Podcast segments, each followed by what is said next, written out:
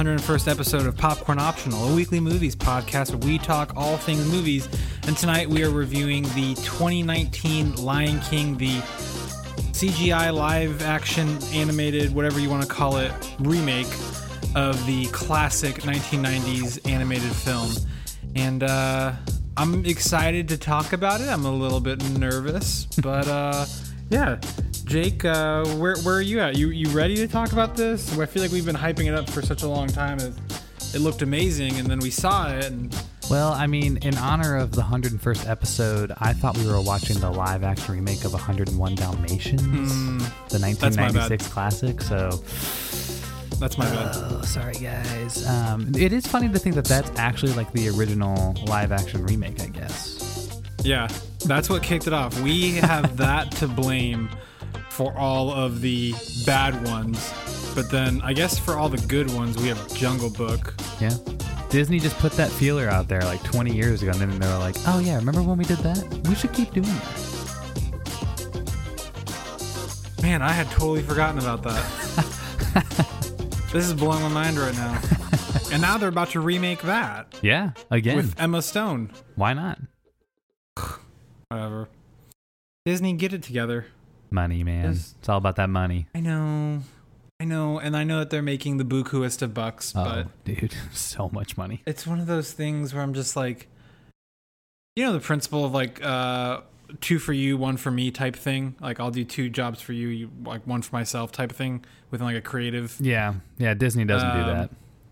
Yeah, Disney is like, I'm gonna do 25 remakes and then mm, maybe one original, but it's a Pixar film.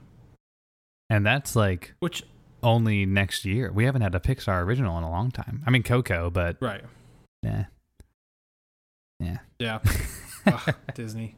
And they are the largest. There was something that I saw the other day of like, of the movies at the box office, they had like three of the top films currently at the box office, as well as like all five of the top highest grossing films of the year so far.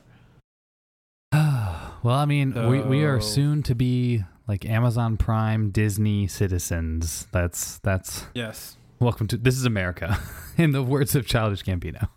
Sounding like a bunch of idiots right now. So let's do other things where we sound like idiots and let's talk about Comic Con. Oh yeah, where Marvel just, you know, walked in and I feel like Marvel made Comic Con into the modern version of what it is today or what people think of Comic Con as today. Um, and then they kind of stopped going. And then other studios were like, oh, Marvel's not there. Okay. At first, it seemed like, hey, this is a great opportunity for us to shine. And then everybody was like, oh, Marvel's not there. So not as many people go. And so blah, blah, blah. And then, you know, I feel like it kind of fell off. And then Marvel was like, oh, we're coming back. And uh, when we're there, we're going to just drop bombs. It- we're not going to wait to D23. we're just going to, you know, drop bombs at Comic Con, classic style like we used to. It And honestly, it, bombs. it just felt like Marvel Con. Honestly, like I was looking at Yes. the top news from Comic Con, and like there was nothing besides Comic Con stuff. There were the three trailers we talked about last week. And then there was like the Snowpiercer. There was some Star Trek stuff. The Witcher trailer, which I'll give it to them, looks great. Yeah, outside of that, I could not tell you another thing that uh, The Walking Dead. Apparently, there's a movie coming out in theaters. But- But other than those things, I could not tell you another thing that happened there. yeah. Like out of out of all of those, really the only thing to me that is interesting is the Witcher trailer because I've played the games and I know that the series isn't based on the games and it's based on the books, but the games are based on the books and I've I've read one of the books and it's a fascinating world, fascinating character. It basically feels like Netflix trying to be like, "Oh, Game of Thrones made HBO a lot of money and it's off the air now. What if we did Game of Thrones?" Cuz The Witcher has all of the elements of Game of Thrones. Um, but everything else just like really Snowper no Snowpiercer TV show, eh, whatever. Like, oh, Patrick Stewart's back for Star Trek. I'm not a big Star Trek fan, so like whatever. Everything else is just Marvel. That's really it. Yeah. And it's not like what Marvel dropped was uninteresting. No, I was freaking out the entire time. Like, this is incredible what they're doing. they I think like, they, they have announced- they have seven projects I think coming out in 2021 currently. yes, seven projects. coming out in 2021. Ridiculous. ridiculous. Not all those are movies, but seven projects. I mean, one every other month, more so. Yeah. Goodness. Okay, so it's gonna come to a point. This is this is what I worry. Not that it's not already there. It's gonna come to a point where it's like if you miss one thing, or like you're gonna have to keep up with so many different things that it's gonna be like im- it's gonna be so hard to get a grasp on what's going on with the universe unless you're the most hardcore fans. So I think that's their biggest obstacle is how do we, you know, continue. Uh, not that it's a good thing, but how do we continue to conquer while still making it accessible for people who aren't super fans, but interesting for people who are super fans? I don't know. I feel Because the TV shows are going to tie in directly. Like WandaVision will tie directly into Doctor Strange in the Madness of the Multi or Multiverse of Madness, and then Wanda uh, will be in. She'll be like almost like how Hulk was in Thor. She'll be in uh, Doctor Strange. Interesting.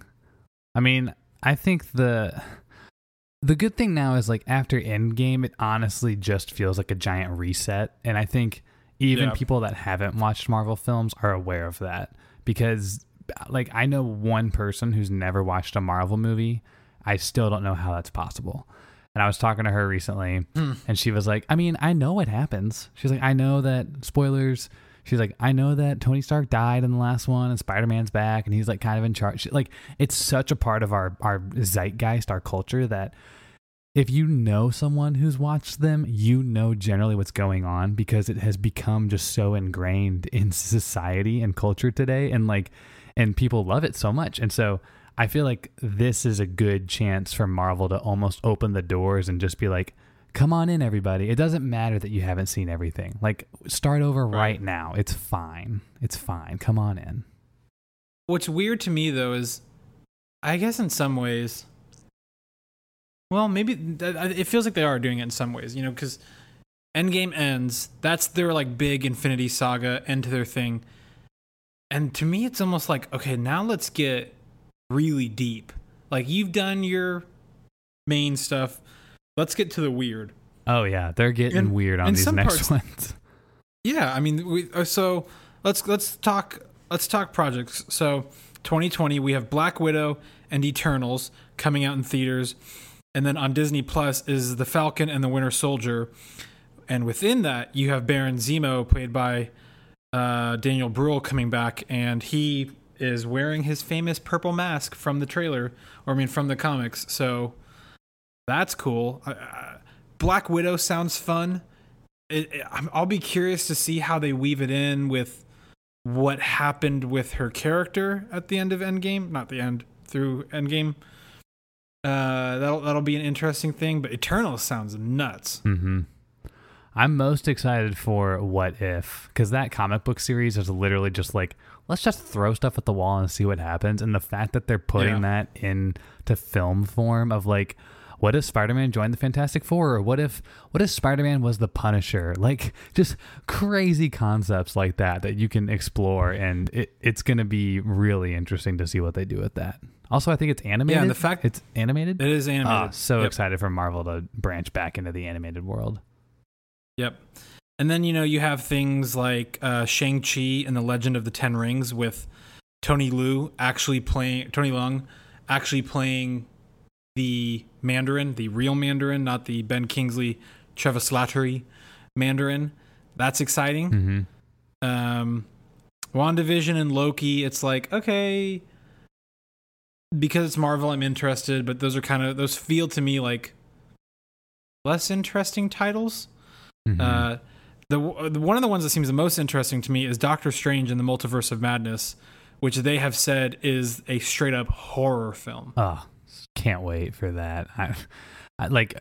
I feel like once every other year, Marvel ventures into these other genres, and with the only one that they really haven't gone into yet is horror. And so I'm, I'm super excited for them to go in that direction. It makes sense for Doctor Strange to be the horror, uh, like vehicle to go into that world, just because of the multi-dimensionness. We've already had some like crazy visuals in his world. Super excited about it. I think as I think about it more though, the one I'm most excited about is the Hawkeye film because it is uh, very based on the recent run of Hawkeye comics with Katie Bishop, and those are some of the best graphic novels out currently, in my opinion. Trevor's the graphic novel guy on the podcast, but I have read those. They are fantastic, and I'm really excited to see that those are getting made. And also, Jeremy Renner's finally going to get the credit that he deserves. Yeah. Yeah. And supposedly the Hawkeye one will also explore his time as Ronin Ooh. when like uh in between the snap and the blip or whatever it's called. Yeah, can't wait. So Thor and Love and Thunder is uh Maybe the best logo the most ever. interesting one to me. Yes. Natalie Portman. It looks like a He-Man title. It does. Natalie Portman becoming female Thor. Like she deserves it, man. She got a raw deal in the Marvel universe. Out of anybody, she got the worst deal, I feel like. supposedly because for the longest time she was like i would i will never work with marvel again they would have to i think that she literally used the phrase they would have to back up a truck into my parking lot and you know dump dump money in That's apparently she signed her deal six months ago and they've just kept it under wraps ever since wow. Man, and it must be a buku deal because supposedly it's for six pictures that's awesome. which is like the typical marvel deal I feel like, man, I just respect how good of a job Marvel does at keeping secrets. Like, Mhm. it used to be like, you never knew what the Apple iPhone was going to look like until Steve Jobs got on stage and unveiled. Now it's like we know a year in advance. Like, that's exactly what it looks like. This are all the specs. The keynote's just a formality. Marvel, I feel like Yeah. Marvel and Christopher Nolan are the only people that can surprise us anymore. I feel like JJ tries to do it, but because he's so notorious for trying to do it, people then work even harder to spoil it. And somehow it it, it never feels like that whole mystery box thing that he's Right. known for. It ever really gets to be unpacked Yeah. in the theater. Uh, We expect it which- so which much that we're let down by what he actually delivers because it's been so hyped up. exactly. Whereas Marvel now we're just like, dude, I trust you. Like I'm not even gonna speculate. I just you just deliver and just do it, and everybody's Right. happy. Right. And I don't feel like there's a whole lot of spoilers that get out. And maybe maybe some of that is surprises like Iron Man 3 where people were like nobody had an idea about how they handled the Mandarin in that movie. And that was one of like at least for me, while the movie you know is is has cooled a little bit for me, that's one of my favorite like in theater moments of my life Oh, yeah, is like that moment. Which is, you know, I think there's something to be said, but man, Thor: Love and Thunder, excited for that one. And then on top of all of that, you know, they bring Mahershala Ali out, and they're like, "Oh, by the way, he's Blade. He called us a couple months ago and was like, I want to play Blade.' And they were like, Academy Award winner Mahershala Ali, yeah, no, no, you. What do you want to do? Yep, you do that. You do that. You play Blade. It's just That's- yep. so cool that they're like, if you think back like ten years ago, Marvel Studios having Academy Award winner actors approaching them with concepts like you you would be Yeah. like no there's no way. That's never going to happen. And that this is like the dream scenario for Marvel. They're the biggest player out there. They're going to have everybody coming to them wanting to get that Marvel cash and that like I don't know. You you look at the people that that kind of two for you one for me thing. You look at people like Tom Holland and Christopher Hemsworth and like they're they're doing projects on the side that they're passionate about and want to do that they probably wouldn't be able to like afford doing if it wasn't for something like these Marvel films. And a Mahershala Ali led Blade is going to be awesome because his character was really one of the only interesting things of Alita Battle Angel, and I feel like that's kind of mm-hmm. like, ki- like His character in Alita Battle Angel was Blade. yeah, like exactly, and that's kind of the world that that I feel like Blade's gonna be in a little bit, like loosely. You know what I'm trying to say, but that that got me excited thinking about man, dude, that a Mahershala Ali Blade that could be awesome, and it has to be rated you R. and me have- like it has to be. I'll be curious. I'm really I'm really interested to see how Marvel handles all of that, and especially with, you know, now they own Fox properties. So what do they do with Deadpool, Yeah, which is one of the most commercially successful franchises out there right now. Like, do you just drop that, or do you go, okay, let's keep developing that and let let it be what it is? I don't know. I mean, so on top of that, that's Phase Four. Everything we just talked about, minus Blade. Then Kevin Feige came out and said, you know, we haven't we didn't have time to announce them. We have plans for all of Phase Five. Phase Five is completely planned out, uh, including Black Panther two, Captain Marvel two, Guardians of the Galaxy Volume three, Fantastic Four, and in his words, mutants. He didn't say X Men, which is interesting. And so, I mean, you have to assume that. fit, and then on top of that, Spider Man three, I think made over a billion dollars. So I think Marvel gets to keep it.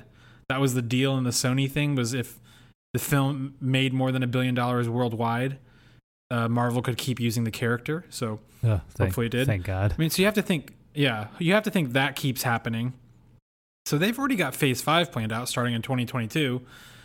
They haven't announced another Avengers film, which I don't know if Phase Four. From what I've read online, it doesn't seem like Phase Four will have an Avengers film. Hmm. It feels like Phase Four will, you know, end. It feels like Phase Four is more, almost like more of like a let's reintroduce things, get like reset the world, Yeah. and then go into Phase Five, and probably do you know, secret. uh What's it called? Secret Wars. Yeah, Secret. Wars. It's just So- it's just so funny to me to like Marvel is at the point where they can be like, you know, we've got the next five years planned out, but the first three years have so much information. We're not even gonna give you the last two years of that five years. Like, Yeah. do you know how much Warner Brothers and DC would pay to be able to say that right now? Like billions of dollars. That's worth billion. It came out today that Disney paid four billion for Marvel, and they've currently made over eighteen billion dollars off of the films. It, That's just films. dude, That's not including comics or merchandising it's crazy. or anything else. like Bob Iger, not a nice person, and and I think that he he probably should not be paid as much as he is, and like you know pay your employees a little bit better. But dude, that is, that is a CEO move right there. Well done, Bob Iger. I mean, he's just running Hollywood right now. As frustrated as like we are about it because it's making movies more Disneyfied, Gen- which general, like general, generic, boring. yeah, yeah. I, I it's one of those things where I'm like, hats off to you guys for doing what you're doing, because for the most part, what they what they're making is good. Oh yeah, Um, I'll be curious at what point it starts to turn. I think as long as they can kind of keep staying ahead of the ball and keep things, you know, like let's throw in a horror film, let's change things up and add TV shows, let's get weird with what if. Like I think as long as they can keep doing stuff like that, they'll retain audiences. Um, I'll be curious at what point they start losing people though. I mean, I think as lo- as long as they have Sarah Finn as the casting director in Marvel, I trust. Man, they haven't made a bad decision yet. Obviously, some of the films aren't as good as other ones, but like just from a basic film storytelling perspective, they haven't made a bad movie yet. Like Captain Right. Marvel, I think is maybe the best, or maybe the worst film in the series of of Marvel films, but it's Of all the series, of the whole series, Maybe, man. Ah, It is not. Oof. It's not very good, in my opinion. But like, that's rough. I didn't know you disliked it that much. I'm just, I'm just thinking off the top. I haven't watched Thor: The Dark Alright. World in a long time, but like, I I, would think rather. I think you'd have your money money okay. right there. All right, all right. But I would rather watch either of those multiple times before sitting down to watch Justice League, Batman versus Superman, Fantastic Four, like Amazing Spider-Man 2, s- Transformers, any other big blockbuster Hollywood franchise film that's out there right now. So, you know, it's good for them, man. Good for them. What I hope this does is cause I've been saying this all along and they haven't like studios haven't done it and so maybe I'm being too much of an optimist. What I hope this does is co- create other studios to go, look, we can't play their game. We have to do our own thing. Let's go back to how we were doing it and just make good movies. Don't worry about a franchise. Don't worry about adaptions, reboots, Lego sequels, whatever. Just make good movies. And if you make good movies, people are going to show up and see them.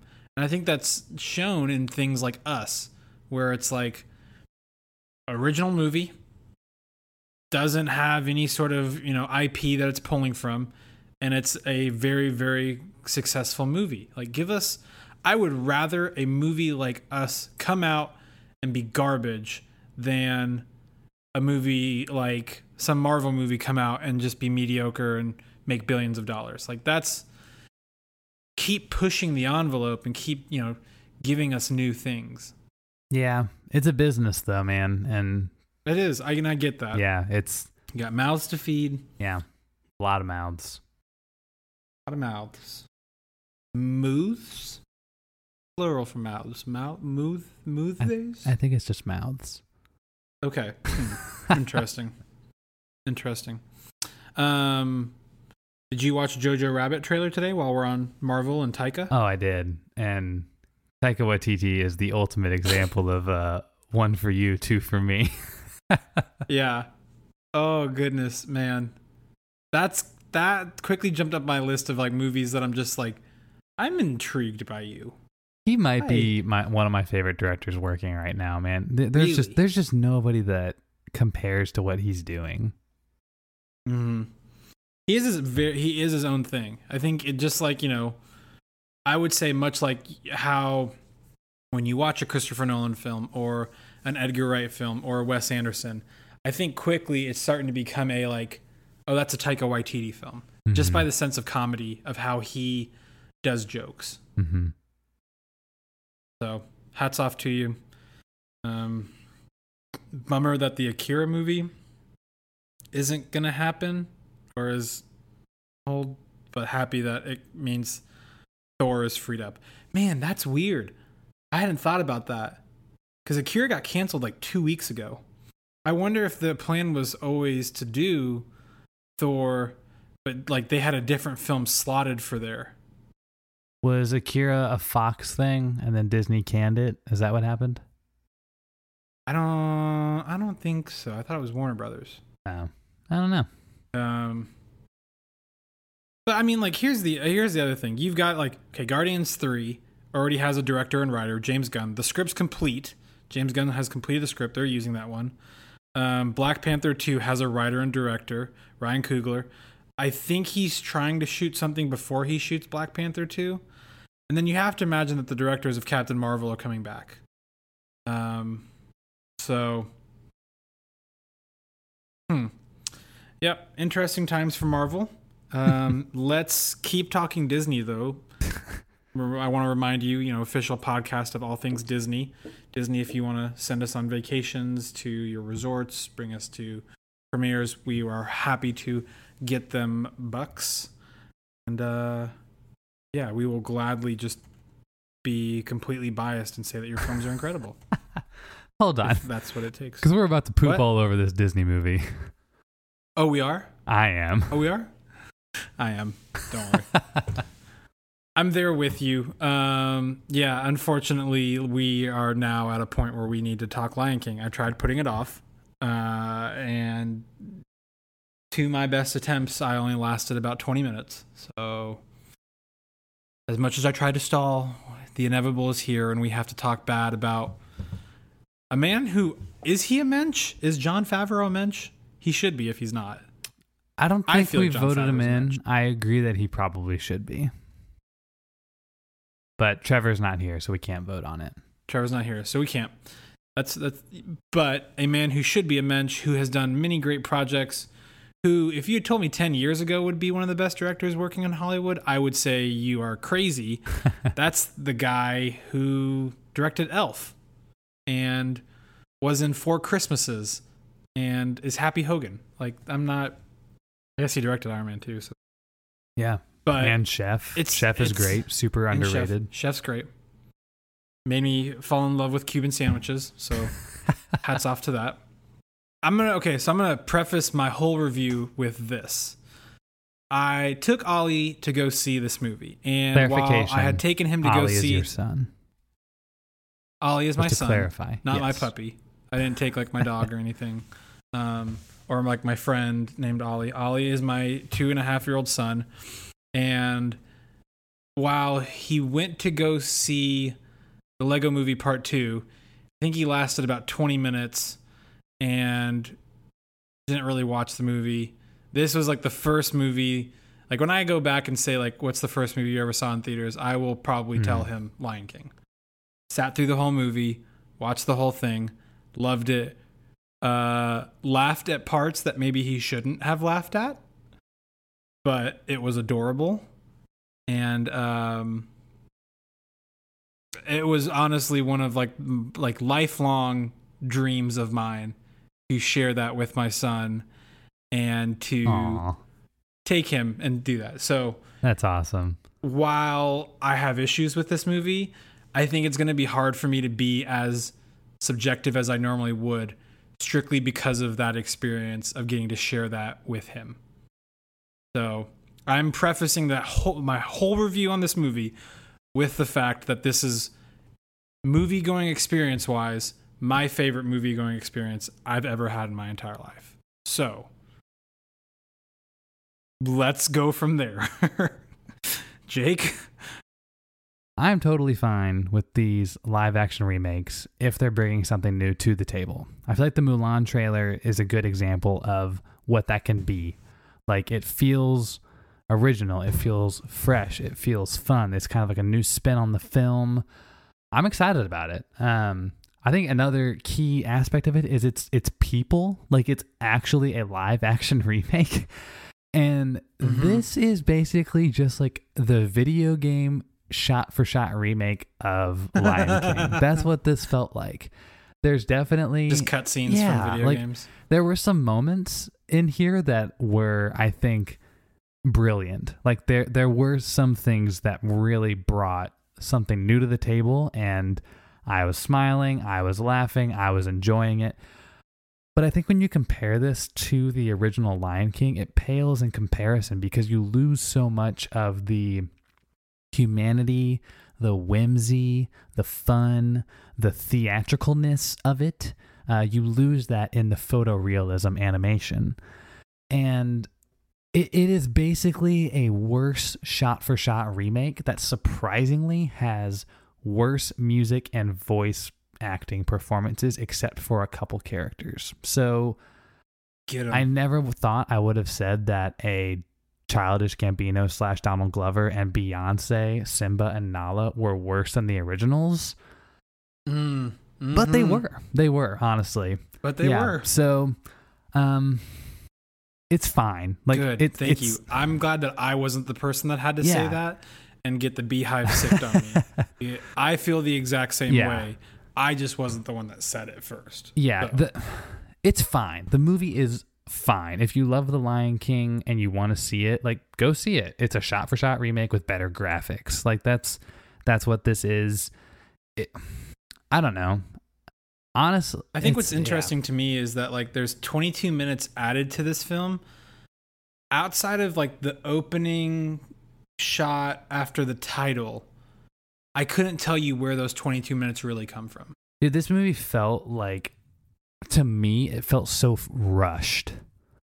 The pacing mm. felt so Well- fast and also at the same time like it made me think less of the original Lion King because in my head I'm like I know this is like a shot for shot script remake of the original Lion King, but there's like not much here that's interesting. The plot and what's interesting is I mean so it's famously known that this is based on Hamlet. Yeah. What's weird though is for something that's based on Hamlet, which is a very dense, intricate story, it feels very thin. Yeah. like plot wise. It feels just like, all right, so this is gonna happen, and then we're gonna go here, and this is gonna happen, then we're gonna go here, and this is gonna It's happen. so fast. Then we're gonna go here. This is gonna happen, and the we end. go from like cub Simba to fully grown up Simba in such a short amount of time. But when I think back to it, I'm like, Did you like the in joke on that part though? yeah, Like, did you feel like that eased some of that? yeah. I mean, we'll get we'll get to it later. But like, I feel like Billy Eichner and Seth Rogen literally saved this movie for me. Um, and their characters are fantastic. Their voice work is fantastic. The improv and the characters that that they bring to life and like the you can tell they're having fun. I felt like Beyonce and Donald Glover were just there to get a check. Like that's that's like kind of how it felt to me. Um, you could also tell that like they were not in the room together when they were doing a lot of the voiceover. I'm I'm making some No, assumptions they have no chemistry. but yeah, there was very little chemistry. Um, yeah, eh, it's just funny because like I th- it feels so rushed, but then I think back to the original animated film, and it's like that's how they did it in the animated film too. Like there was just a little montage of them Yeah. walking, but it felt so much more earned. It felt more human. It felt more real. How okay? Mhm. Did you laugh on the snap zoom back when Simba yells no and Mufasa falls to his death? Because that snap zoom, the visuals are so much better here. Like like texture wise, detail wise, photorealism, clearly they are better. But so much of the original film is the theatricalness of it that you can only do in original animation style. And stuff like snap Mhm. zooms and stuff work in that and don't work in this. And Okay, Ah. so here is where I'm going to. This is where my like my taking my son to see this kind of comes in. So obviously, a father and son moment, Mufasa and Simba. Seeing this, if you know me, if you've talked to me any bit in my life, you know that I can cry at movies very easily. Cameron's a crier. So seeing this, I'm a crier very easily. I cried out of happiness at the end of The Dark Knight Rises, and I didn't even like that movie. That's true. that being said, I like in that moment I'm tearing up and crying because I just like you know the, like Mufasa and his son and like sitting there with my son thinking about that of like oh man that's a dark thing. Um, meanwhile, my son Ollie just laughs at like where'd the lion go, and I instantly in that moment just like like tried to hold it under my breath like thought it was like the funniest just like cutest reaction of just like you know you see the lion fall and his thoughts just like oh where'd the lion go And you're like, oh Um, yeah, you're two and a half. so- you don't understand the concept of death and how we're all gonna die in the circle of life. And then the antelope eat us and the grass, and it's fine. And so i was really curious how they were going to handle that because i'm then here sitting and then they start to bring that up in the movie and i'm kind of like ollie's pretty with it but i don't think that like i mean that's a it's a hard it's a big concept for a two and a half year old to get yeah, Um, so I don't know. Like, there are definitely parts in this movie where I laughed that I probably shouldn't have. Um, I think like the first time that Donald Glover busts out and it's like his little riff during Hakuna Matata, I was kind of like, uh, okay, because it just felt. I never thought that Donald Glover hadn't like an iconic voice, but hearing him in that role, I couldn't not picture Donald Glover yeah, and it felt so off. Yeah. When he comes through the bushes and he hits that, it means no worries. I was like, that Yes, is exactly. Donald Glover. Yes. And even the Beyonce line, like you know that once they cast Beyonce, they rewrote some of those lines, especially at the end when they're like, "Girls, let's get them." I'm like, that is a total like Queen Bee, like Beyonce. I was expecting like a little line. "Who run the world, girls? Who run?" to start coming. in. Yeah. All of a sudden, they start like dancing. It's like the single ladies dance Did the or the surfboard? did the animation of the faces ever make you feel a little uncomfortable? No, and I think part of that is, um, you know, like, uh, so if, if if anybody out there has seen like an HDR film, um, or what what is like high frame rate HFR, um, film, it's one of those things where like it bothers you for like the first five minutes, and then you get used to it. And so I, after a little bit, I didn't think about it. Like kind of whenever a new character was introduced, and you saw how they handled it maybe so like okay once timon and pumbaa come in and then you're like okay how does a meerkat and a warthog how does that look I, maybe for like a minute or two it took me a second but then it, like, it, it didn't bother me as much i don't know uh, how was it for you I'd, agree with that. I think, man, I think that with photorealism CGI, it's really hard to do animal characters like having physical expressions and also doing photorealistic CGI because it- the whole point is like with if you watch The Lion King, the humanity that they bring to the characters through the animation style and the drawings and the characters themselves, the like the actual physical embodiment of the characters,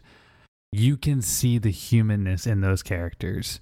And when you take Right. a a CGI photorealistic prairie dog and and make it as goofy as Billy Eichner, Billy Eichner gives a fantastic performance, but at the same time, a lot of that I think is lost in the physical performance because the meerkat isn't able to give as much of a silly physical performance as the original hand animated version does.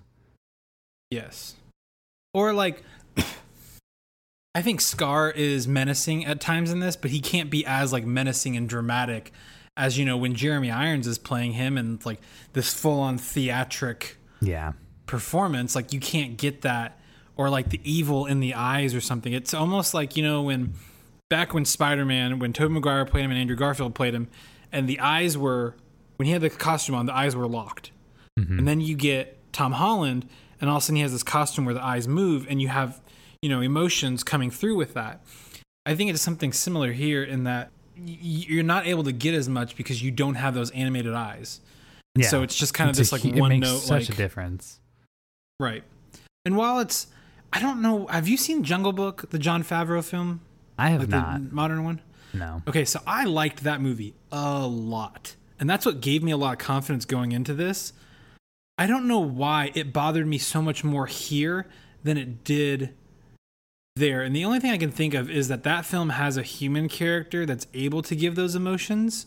Well, it's it's not only a human character, but also a human protagonist. Like that is the Right. character that we are being told the story through. Right. That's our window into the world. Whereas like our window here, Simba, I don't yeah, it feels weird. It definitely something is definitely missing from this to the original. I think it's I think it's whimsy, dude. Like as silly of a word as it is, but like the whimsy of the original film. Like if you think about two set pieces that musically and thematically are exactly the same but totally different. You have for two examples. One, just can't wait to be king. In this film, it's all photorealistic at a water hole, and of course it's like still a little fun, a little goofy. The animals are a part of it. It's beautiful. It's beautiful. Like the visuals are beautiful. But if you if you think back to like the original animated version, there's like pyramids of animals. It's it's so like Broadway musical whimsy theatrical and It ends with like them bumping one thing and then like the horn goes into like an elephant's rear Right. end and then like the elephant like I mean, and towards this is like Zazu gets swept up in a bunch of birds, and then they're like, "Oh, Yeah. let's sneak away." none of that stuff happens. The the goofiness, the funness of it. And and then also, can you feel the love tonight? It takes place during the daytime in this movie. First off, like what the hell? That's your I first remember, like, problem. they started singing it, and I'm just like, um, hold up, are we about to transition, Nope. or are we keeping it daytime? it's still daytime the whole time. yeah, and there's so many like intimate moments in that and and like beautiful animation to kind of make it feel once again more whimsical. But in this it's like a bunch of wide shots of scenery of them running together. And it's like it's just the an don't get me wrong guys the animation in this film is maybe some of the best CGI I have ever seen. Because this film if is this 100% doesn't win best CGI. VFX, Oh, this it film doesn't to. win best VF- VFX. It's rigged. It's it's either Clear this or Avengers Endgame. Like Disney's gonna No, win no, it no, no, no. matter what. This is going to win it. There is there should be no competition. Say what you want about the quality of the film, the storytelling, the voice acting, whatever. The visual effects and how this film visually looks is incredible, start to finish. Yeah. and especially like that's nowhere more seen than in that opening shot where the little mouse is just running around through like the rocks and everything. At that point in the movie, you know, you get the opening number, the title, and then it's that shot. At that point in the movie, I was like, "This is incredible. I'm 100% in on this. Mm-hmm. Like, I am thrilled from here to go, from here to the end." And then, you know, one thing happens, another thing happens, another, and then before you know it, you're like, "Oh." So this is where and I mean I think that there are definitely some highs in this film. I think that there are moments where this film captures um the emotions of the original. I think that Mufasa, at least for me, the Mufasa like valley scene of like him trying to save his son was still incredible. And I will say though, like Mufasa in this film, I was just like Aslan. Why is Liam Yeah. Neeson not here? Like that's. I just felt like this is Narnia. Aslan's here. What, what is happening? You know, Neeson's can't do everything. Let's let's let's He can it. only train so many people, guys. Right. I mean, he can't he can't be everywhere. He can't do everything. He can't, you know, he can't be there. But you know, in the meantime, I guess that James Earl Jones is pretty good. James Earl Jones is like I want I want to know cuz I like okay, first of all, I love James Earl Jones in this movie. He does a great job. He's one of the few, not one of the few. He's one of the voice actors that is like incredible. But as the original Mufasa, I wonder how weird this is for him to come back 25 years later, re-record his lines and be like, "Huh, that's interesting. Let me just get a Dude, I bet he wasn't for- complaining when that big fat check landed in his mailbox for like two days of No. work. no, 2 days. Goodness. Oh, dude, voice acting. Yeah, I mean, it, like, I bet. Well, 2 days I was saying was long. Yeah, like, I bet each of these people spent like one to two days in the studio, maybe. Donald Glover and Beyonce probably had some more time because they had to sing, but yeah, good. For It's not like they didn't know the songs or had to learn the songs. It's like that's a true. pretty iconic song. I don't know though. Donald Glover like wasn't allowed to watch movies growing up. What? He grew up in like a super strict Jehovah's Witness family and would like sneak TV at night. Wait, so his character on Community is pretty close to like his actual upbringing? That is his like real life character. Oh, okay. Cool, cool, cool. Cool. Well, do you think, I mean, the big question that we brought up and that we bring up around any sort of live action thing is do you feel like this film brought anything new to the experience that justified it being made? Um, Or was this a pure cash grab? it yes and no. It, it feels in terms of storytelling it is a pure cash grab. It brings nothing new to the table and that's really frustrating. But in terms of the technology that's being shown off in this film it it is in a league of its own of what it's able to do visually and that makes me excited for like the future of filmmaking in general. But in terms of the future of lion king or disney original live action remakes or whatever not super excited about them. Don't really care. They just all kind of feel like cash grabs at this moment. You know, this is also a weird situation in the sense where it's like it's not a people driven narrative. And so for something like Mulan or like Little Mermaid, I think could be really interesting. Hunchback of Notre Dame, like that kind of stuff I'm I'm more excited about because it is it is people or people like creatures, aka mermaids. Like um there's something there to to play with and maybe take in a new direction. But something like Lady and the Tramp, I don't really care or want to see it, honestly. Yeah. And that's disappointing because that's one of the first I think that's a day one title for Disney Plus. So you know, that is what it is, but it's I try and look at this and I try and look at the cast and I try and look at um everybody that's involved and I you know, the original obviously has its place in our generation's hearts. I think, you know, m- many of us grew up watching this movie and loving it. And I have a lot of respect for Jon Favreau. I have a lot of respect for pretty much everybody in the cast. And they are all master talents. I mean, when you go down the list of, you know, Chiwetel Ejiofor, uh, Alfre Woodard, um, John Oliver, you know, you get to the uh, Beyonce, Donald Glover, James Earl Jones, like Billy Eichner, Seth Rogen, all of them are super talented people, people who have perfected their crafts, all great at what they do. It, it, I find it hard to believe that all of them came together and said, like, let's get them checks. When I think that so many of them are very talented people that wanted to pour themselves into it. And I think this is just a case of, you know, sometimes things just don't work out. As good as you intended it to be, it doesn't connect. And I think this is one of those situations, unfortunately. Yeah, because all of those cast members do a good job. Like, Right. no, no, it doesn't feel like anybody's really phoning it in. I, I think it mostly comes across in the edit or maybe the script. Yeah. Like some of the lines just like feel like the delivery and the reaction line don't really seem to be like connecting because the characters probably weren't together when they recorded those lines. Something like that's kind of feels like what's going on. But everybody's clearly bringing it. Like I, I felt the emotion and all the performances, the the singing and like the the music in this film is it's great. Hans Zimmer does an incredible job. Elton John does a great job of like rescoring the performances by everybody involved. Does a, they do great? It's it's great, but it just doesn't feel new or like fresh or different or needed, and that's the problem. It, it just Right. it just feels like you said a quick cash grab because this was probably really easy for everybody to do and didn't bring anything really new to the table except for one Beyonce song and a montage where Simba runs across the desert. Which is unfortunate because I think that this is a movie that we'll look back on a year from now, look at the cast, look at the people involved in it, and just go like, how did this not? How was this not a like home run? I haven't, think that there I haven't thought about it once since leaving the theater besides like Yep. putting together quick notes for this episode. Yep. I'm with you there.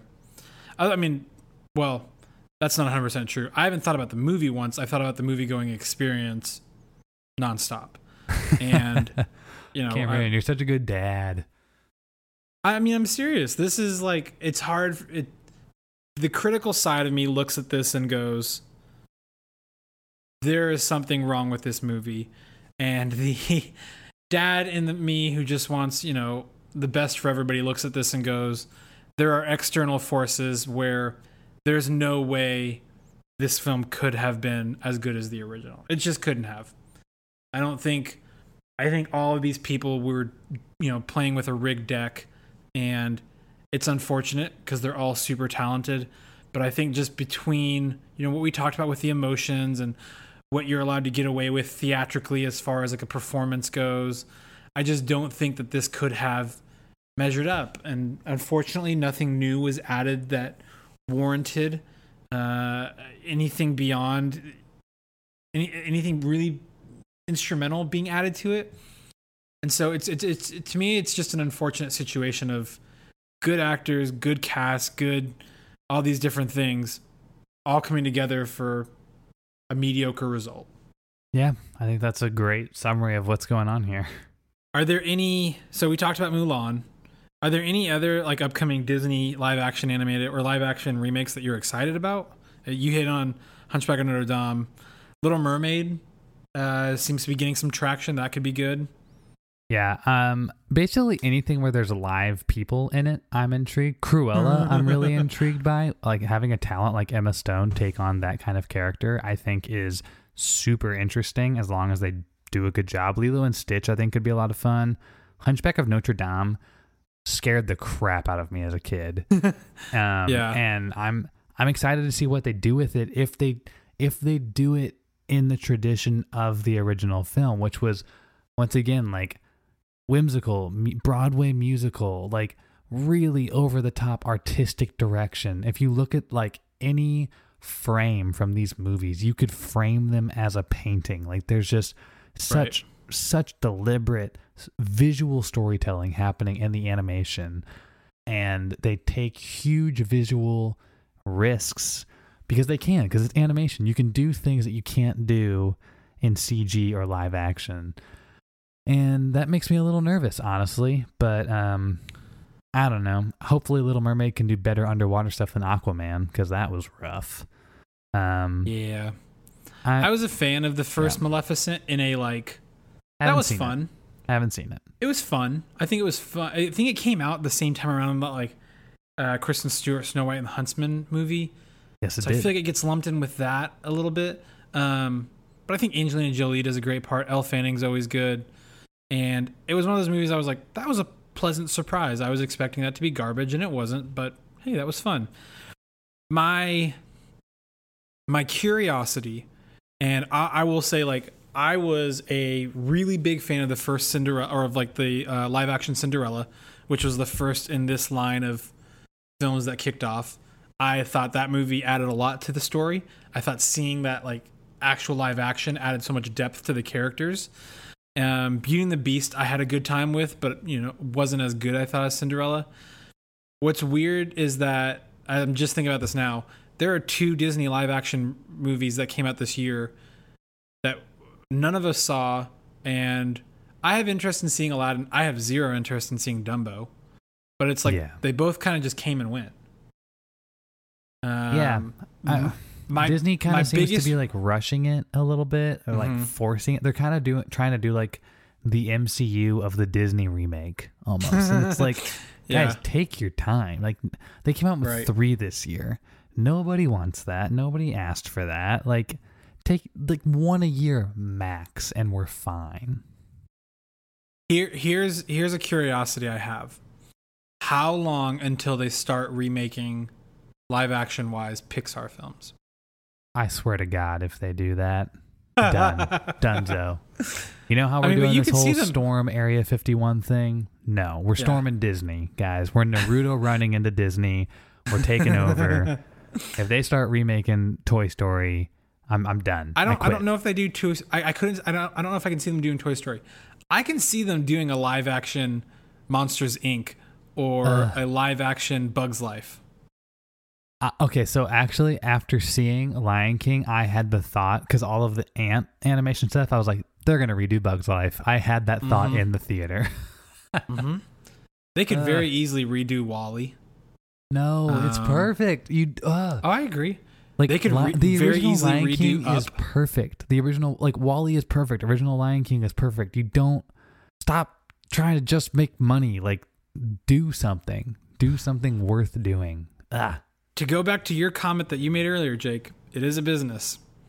Well, it's like it, it's late stage capitalism, Cameron. That's the problem. That's that's where we're at in our society. All right. So, are we going to become an economics podcast? No, I'm just I'm just commenting on the state of culture and I get it. society. I get it. I mean, but let's face it, the film made over $500 million opening weekend worldwide on a $260 million budget. So they're going to make their money back and then some. This is going to break a billion very easily.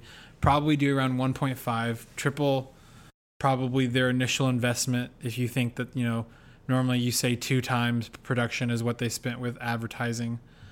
Um, what's weird to me is I and I don't know if this is because they don't view this as much as a kids film as maybe parents do. I have seen very little merchandise out for this film. Huh. That's interesting. Like toys wise, shirts, all that kind of stuff. You know, you normally hear a Disney movie come out. There's stuff everywhere. Doesn't seem to matter to them because they made a bunch of money. So, oh well. Good for them. Um, let's go ahead and get to our final thoughts and ratings on The Lion King. All right, man. Well, I just why why that's my final thought. Why why does this exist? We don't need it. Nobody asked for it. It's fine. It doesn't bring anything new to the table. If you're a huge Lion King fan or a fan of any of these voice actors, like you you'll probably enjoy it, but don't expect anything new or fresh besides some impressive CGI. Uh, it's a C minus C for me, just because when I left, I was like, well, that was kind of a waste because honestly, it was just the same. So, and that's the worst. Like, I feel like that's the biggest insult is when, like, I'll go see a Transformers film if uh, they do something like kind of new or kind of fresh. This this just felt like not like nothing new was brought to the table here except for fancy CGI, and you can see that anywhere. So it's a C for me. Meh. It's a bummer. It's a bummer. Um, obviously, movie going experience is, is an A plus. Um, I'm somewhat. I feel like I'm somewhat tainted by that. I was a little bit higher than you. I'd say this is probably like a C plus, B minus. It's somewhere in there. Like it's still good. It's not nearly as good as the original. There's a lot lacking. It's frustrating that it's a shot for shot remake. But yeah, I mean, like you said, Some it of the is- casting it's choices still are the frus- Lion King. That's Right. it's still the Lion King. So it's it's still pretty great. But I, I just I'm more frustrated with like the fact we don't need this. That's more what I'm Right. frustrated with. take that 260 million, make what 10 mid-budget films, and or put that uh, money like into Star Wars and make it better. Like I, I don't know. Whoa, make it better. I'm we got issues saying. with Star Wars now. No, I'm just saying, like that's 260 million dollars that could have gone to something else. Like we to somebody Lion, other than the, the showrunners of Game of Thrones. Yeah, The Lion King is perfect. like, why do we have to remake it worse? Well, we do have uh, another Jon Favreau project coming out this year, which is impressive if you just look at it from he had a cooking reality TV show come out this year, which is fine. Chef something. Yeah, it's not really worth uh, your time.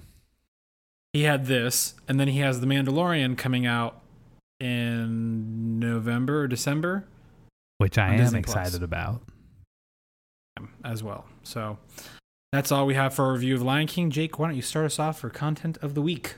All right, I got uh, I got two things for you. So on Hulu currently, right now, you can go watch maybe one of the best documentaries I've ever seen Apollo 11. It is incredible. It is basically a bunch of restored 70 millimeter film footage from NASA, just telling the story of the Apollo 11 mission with all original audio tapes. There's no like narration or anything. It is just the people that made it happen doing their jobs and it is incredible. I think honestly, this might be one of the best arguments for the continuing use of film as a medium. Um, the fact that the images look as good as they do and these images are 50 years old is incredible. It is also the 50th anniversary of the Apollo 11 mission, so go celebrate one of the greatest achievements ever in mankind by watching this incredible documentary on Hulu. On a much less serious and different note, a um a guy that I've met a couple times is kind of blowing up on YouTube right now. His name is Marc Rebillet, uh, M A R C R E B Rebillet, I L L E T. Um, and basically, he does like live musical loop improv performances, and they are incredible. They are incredibly not okay for children to listen to, but he is hysterical, so talented, so fun. Um, he's just totally different than anything else I've ever seen. He's a creative inspiration. Go check this guy out. He is a ham. You'll love him. Cameron, what are your recommendations? Uh, so my recommendation this week is going to be uh, there's a series that Amazon puts out um, every year called All or Nothing, and it follows a football team. They did a season on the Cardinals, they did a season on the Rams, and they did a season last year on the Cowboys, which wasn't as good. Um, this they also year did a did, season on Man City, the uh, EPL team. They did a season on Man City. Uh, they did a season on the All Blacks, which is my, in my opinion, is the best season. The All Blacks, the New Zealand rugby team, and then uh, University of Michigan football with John or Jim Harbaugh, whichever Harbaugh that is. Um, this year they did the Carolina Panthers. I'm a couple episodes in, and it's back to being very good. Hmm. So All or Nothing on Amazon Prime, um, and then piggybacking off of Jake's uh, Apollo 11 recommendation, I would recommend They Shall Not Grow Old, which is the yes. Peter Jackson uh, documentary where he restores black and white footage into color, and um, it's pretty incredible. I, you know, along the same lines of, I think Apollo 11 from what I hear, and so uh, yeah. Oh, I, I have one more recommend. Can I can I take Trevor's yes. spot? Oh, of course. Okay. So on the YouTube recommends, so there is a YouTube channel called Corridor Digital. They do incredible short films. Uh, it's a group of VFX artists. They're awesome. Well, they have another YouTube channel called Corridor Crew, and they've been putting together a series of um, VFX artists react, stuntmen react, and it's it's them, their company, incredibly talented professionals in LA making films, reacting to the VFX work, the stunt work done in famous TV shows or movies, and explaining what is going on, what went wrong, how it could have been better. And if you're interested in all, if you're interested at all in like how movie magic is made, you will love these these little series, these little videos that they do. Super informative, um, gives you way more respect behind the process of what's happening, and they're just really funny guys, really cool guys. They make great work. Check them out. Um, I think something like The Lion King being a CGI fest and it being as good as it is, like if you like that kind of stuff, you will like what these guys are talking about and you'll learn a lot. Nice. All right, well, that's all we have for this week's episode. We'll be back next week with a new episode, or we'll be back sometime with a new episode. See. We're keeping it chill. If you've enjoyed listening to us, please go to iTunes or Spotify, subscribe, rate, review us, share us with your friends and family. If they didn't like Lion King, tell them to come listen to us so they can be a part of the conversation. If you want to know more about us, you can go to our website at popcornoptional.com. If you want to interact with us, best place to do that is on Twitter at Popcorn Optional. My name is Cameron Selena. You can find me on Twitter at 321 Cami Time or on the movie social media app Letterboxd at C Selena. Jake, where can we find you online? You can find me at jakebrown.tv. That is my website and my Instagram. And I think you can find Trevor at Turbo Trevor on basically everything, mostly the Twitter and the Letterboxd. Got that good branding. In the words of Truman Burbank, if I don't see you, good afternoon, good evening, and good night. Bye.